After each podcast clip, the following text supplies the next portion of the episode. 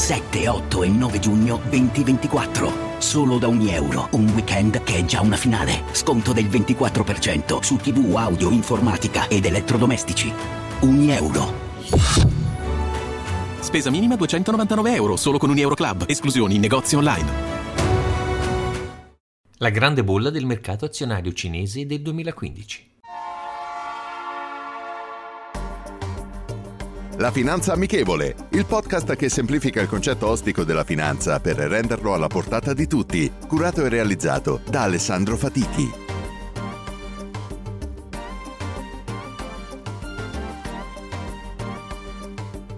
Benvenuti ad un nuovo episodio della Finanza Amichevole. Dopo aver parlato per molte settimane del presente, facciamo un passo indietro e trattiamo di avvenimenti del passato. Anche se stiamo pur sempre parlando di solo otto anni e mezzo fa, la bolla del mercato azionario cinese del 2015. Prima di arrivare a questo scoppio è importante capire il contesto economico in cui si trovava la Cina, con un accesso facilitato al credito che ha portato a un eccessivo flusso di denaro nel mercato azionario. Gli investitori, spinti dall'entusiasmo e dalla paura di perdere opportunità, hanno investito massicciamente, causando un aumento irrazionale dei prezzi delle azioni. Negli anni precedenti il governo di Pechino aveva adottato politiche economiche aggressive per stimolare la crescita, tanto che in 12 mesi, prima del crollo, l'indice CSI, cioè il China Security Index 300, presente alle borse di Shanghai e di Shenzhen, era salito di oltre il 150%. Questo indice rappresenta i 300 principali titoli a livello di capitalizzazione in queste due borse. Molto di questo aumento era avvenuto grazie alla vera e propria corsa all'acquisto da parte dei risparmiatori cinesi, i quali, anche rassicurati dalla stampa governativa, avevano infatti iniziato a investire in azioni in modo sconsiderato, oltretutto utilizzando in molti casi la leva finanziaria fornita da alcuni broker. Questo aveva creato una sorta di castello dalle fondamenta molto deboli. Infatti, ai primissimi segnali di un potenziale rallentamento dell'economia cinese, questi risparmiatori che avevano investito si ritirarono in preda al panico e causarono lo scoppio della bolla. Vari analisti avevano messo in guardia da questa crescita che sembrava incontrollata, ma il 12 giugno 2015 iniziarono le vendite, innescando la corsa verso il basso. Ciò causò un crollo vertiginoso dell'indice CSI 300, il cui valore diminuì di quasi il 30% in un mese. Le autorità cinesi cercarono di fermare la discesa e evitare che si diffondesse ulteriore panico, apparentemente senza molto successo, in quanto l'indice continuò a scendere per tutta l'estate. Furono vietate le quotazioni in borsa di nuove aziende e ci fu l'autorizzazione di nuovi metodi di indebitamento per permettere agli investitori di avere maggiori liquidità. Quando la situazione si era fatta molto grave, furono sospese obbligatoriamente le contrattazioni di moltissimi titoli, tanto che al massimo della discesa non era possibile comprare o vendere circa il 70% delle azioni presenti alla borsa di Shanghai. Questa caduta non lasciò incolume neanche gli altri vicini mercati asiatici. Nonostante di entità minore, anche gli indici di Hong Kong e di Tokyo non furono esenti da un periodo di flessione dei loro valori che ne rallentò la crescita.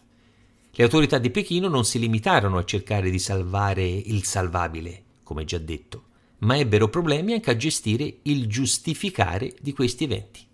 Basti pensare che solo nei primi tre mesi quasi 200 persone furono arrestate per aver fatto circolare rumor riguardo il crollo del mercato. Una pena che condannava gli imputati a tre anni di prigione, ove giudicati colpevoli per il cosiddetto insider trading. La bolla non si fermò.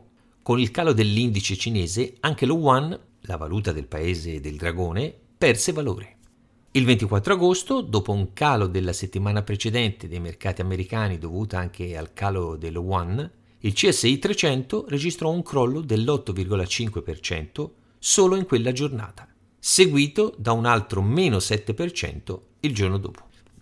Altre misure adottate dal governo, alcune simili al quantitative easing adottato dall'Unione Europea qualche mese prima, non aiutarono la bolla a cessare di esistere, tanto che alcuni analisti iniziarono a chiamare questa crisi il 1929 cinese, ricordando il crollo della borsa di Wall Street che portò alla Grande Depressione in tutto l'Occidente.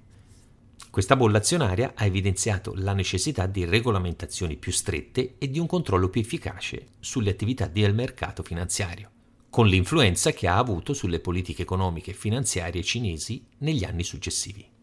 In generale ci ricorda l'importanza di una solida educazione finanziaria e di una comprensione critica dei mercati.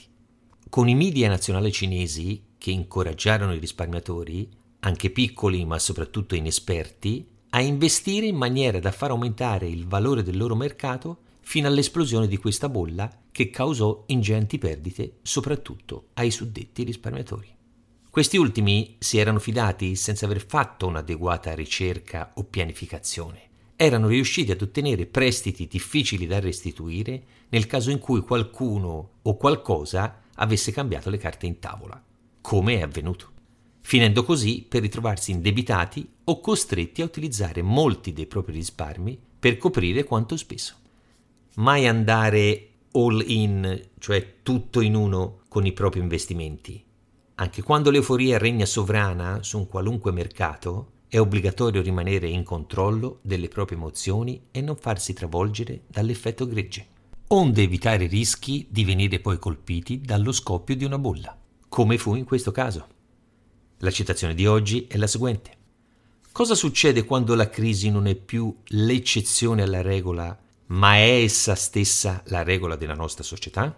Miguel Benassiag e Gerard Smith Rendiamo la finanza amichevole? Vi aspetto. Potete ascoltare questo podcast sulle principali piattaforme disponibili.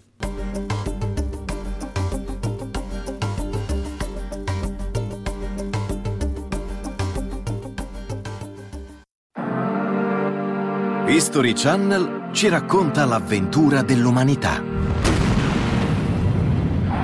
I grandi avvenimenti del passato, ma anche la realtà in cui viviamo e chi siamo veramente in un mondo in costante trasformazione.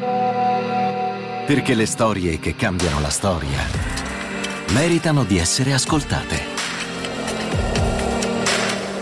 Cerca History Channel Podcast sulla tua app di streaming preferita.